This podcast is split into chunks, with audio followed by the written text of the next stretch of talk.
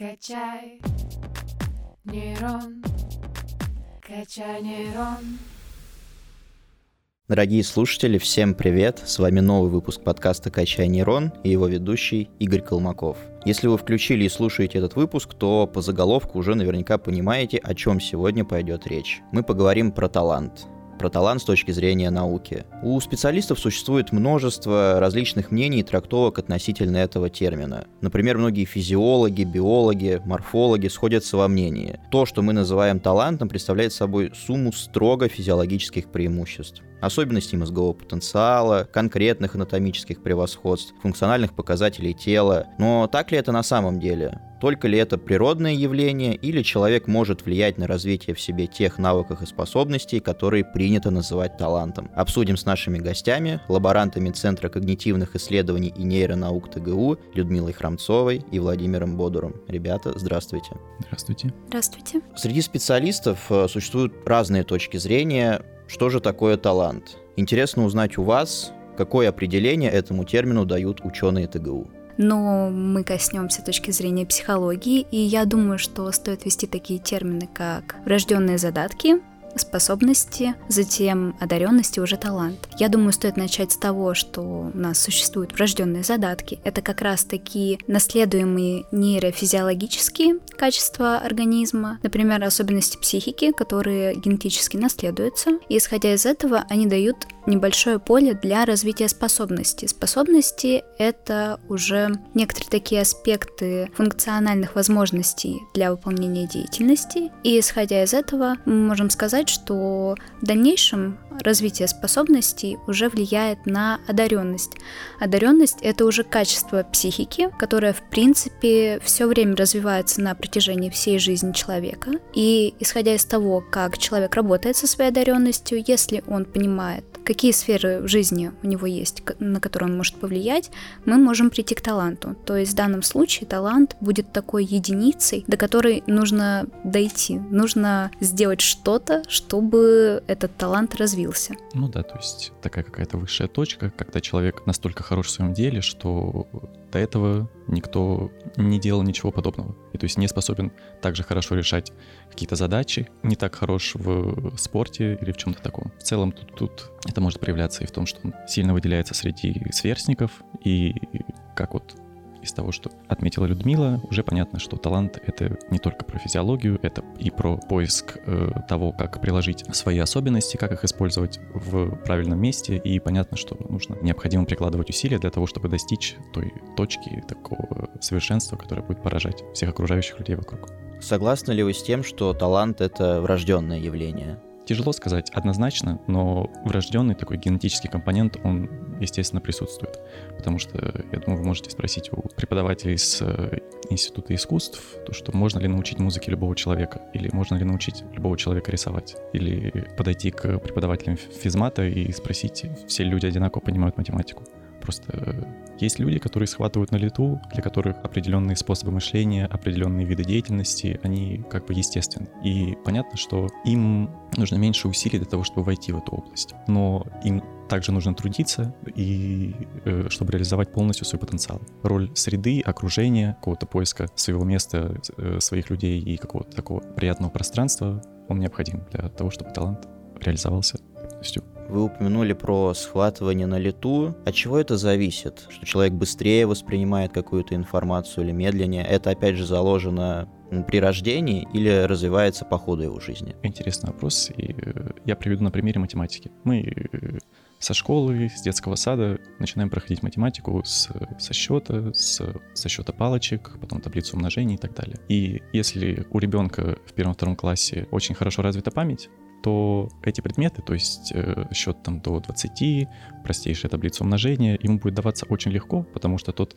ресурс, который у него есть в памяти, долгосрочный, рабочий, он может его полностью реализовать на это. Но если он не будет совершенствовать свои навыки, не знаю, понимания такое, что такое число там, и так далее, у него начнутся трудности, когда будут появляться более сложные абстрактные структуры. Ну, ну, например, переменные, то что уже у многих людей возникают проблемы именно с этим. То есть перестроиться от простого запоминания к э, какому-то более сложному абстрактному мышлению. И в зависимости от того, какие у тебя задатки, разные виды деятельности будут для тебя легки. То есть если человек, он от природы ловкий, умелый, смелый, то скорее в спорте у него не будет никаких проблем.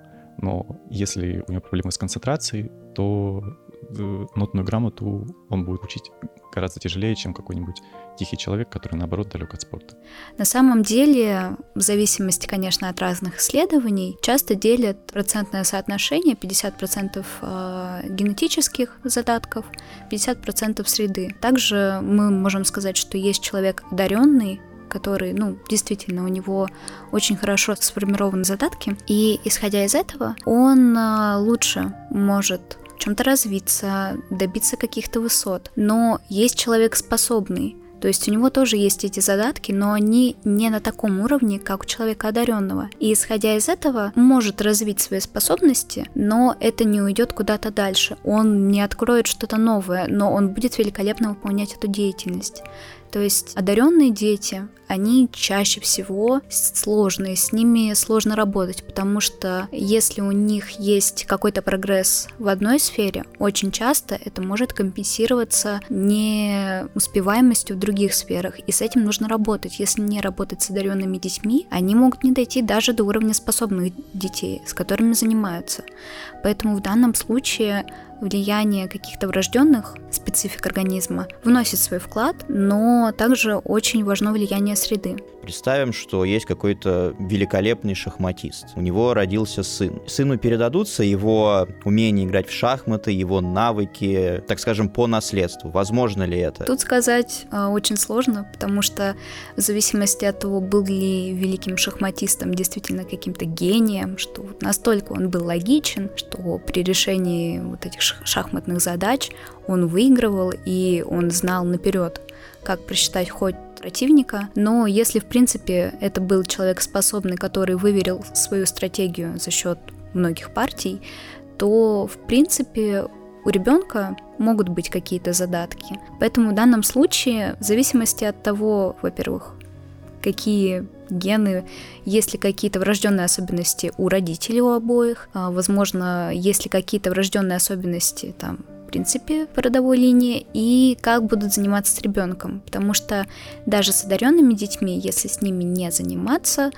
то талант, который мог бы появиться, он просто канет в лету. Каким образом проявляются те или иные склонности в разных сферах деятельности по ходу жизни? Вот, например, в детском саду у ребенка была склонность к математике, не знаю, быстрее всех выучил таблицу умножения, пошел в школу, все, как от отрезала. Задачки не идут, ничего не получается, зато появилась склонность к английскому языку. От чего зависят такие изменения в мозге? Тут можно рассмотреть с другой стороны. Не насчет мозга, а насчет той среды и тех э, задач, которые ему предъявлялись. То есть, э, возможно, задачи, связанные с таблицей умножения, в, в тот период возраста и, то, и, и тот его развития, они были такими для него актуальными, и он мог э, спокойно их решать без помощи взрослого или каких-то дополнительных инструментов. Потом математика усложнилась, что-то у него произошло, или просто он начал заниматься чем-то другим, заниматься в кружках, ну, потому что стоит понимать, что ну, ресурсы мозга и человека ограничены хотя бы тем, что там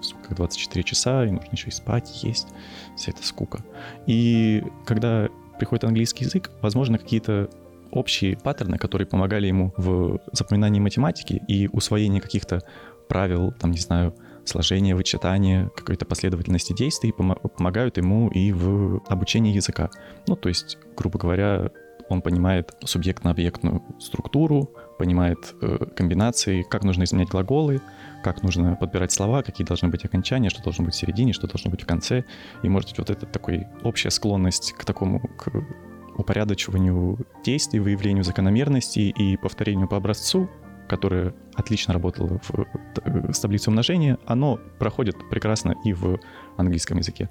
И тут тоже стоит понимать, что мы это говорим английский язык, но там же достаточно много таких частей. То есть это и момент с выставлением произношения. Это тоже отдельный навык, который тоже не каждый ребенок, и э, особенно если в позднем возрасте, или вот можете попробовать в студенчестве издать какой-нибудь звук э, экзотический, которого нету в нашей русскоязычной среде, какие-нибудь африкаты щелкающие, это будет очень сложно. И когда мы будем встречаться со студентами, мы будем удивляться каждый раз, как в первый, как они это делают. То есть, подытоживая, это больше влияние все-таки окружающей среды, нежели чем каких-то изменений в мозге. Ну да, тут просто стоит понимать, что даже одну и ту же деятельность, например, изучение языка, можно реализовывать с опором на разные свои сильные или слабые стороны.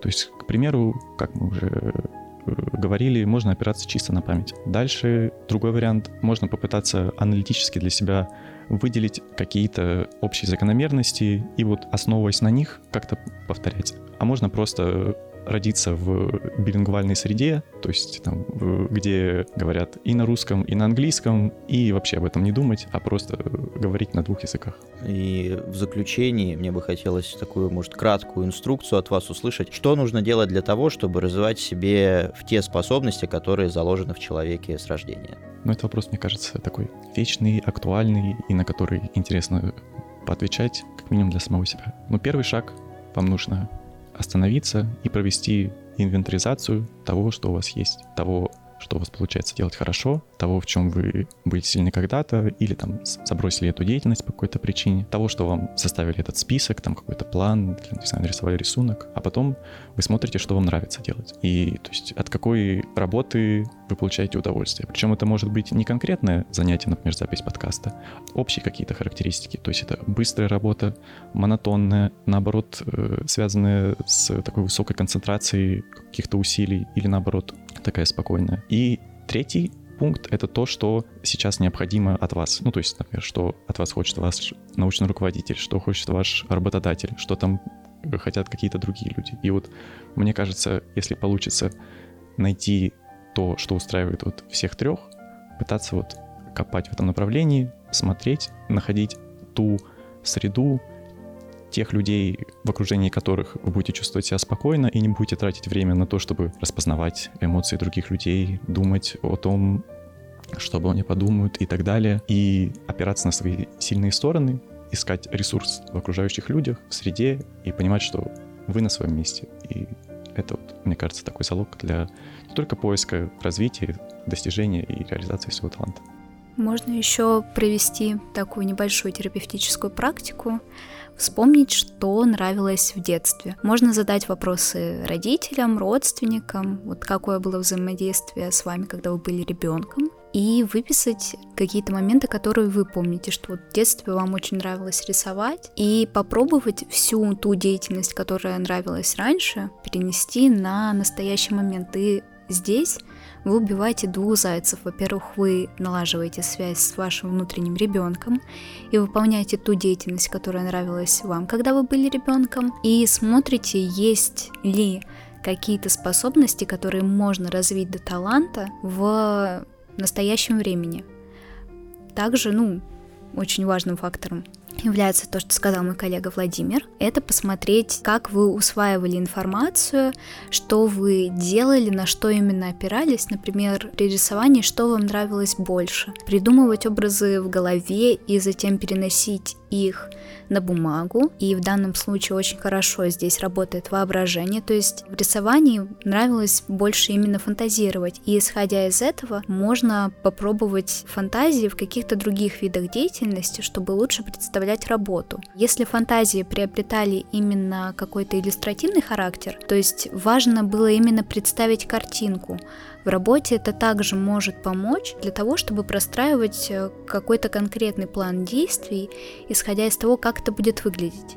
И в дальнейшем, мне кажется, это вполне поможет повысить уровень способностей и, возможно, завершить это дело талантом. Знаете, мне бы хотелось подвести черту под этим выпуском цитаты одного небезызвестного ученого. «Я хорошо знаю, что у меня нет таланта.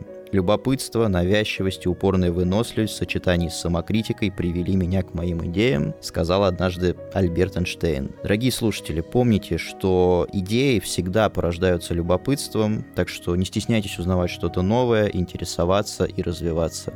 Ну и, конечно, слушать подкаст «Качай нейрон», куда же без этого. С вами был Игорь Колмаков, Людмила Храмцова и Владимир Бодур. До новых встреч! До свидания. До свидания. Мне очень понравился совет Людмилы, и я понял, что приду домой, буду играть динозавров и читать про Древнюю Грецию. Качаем нейроны 145 лет.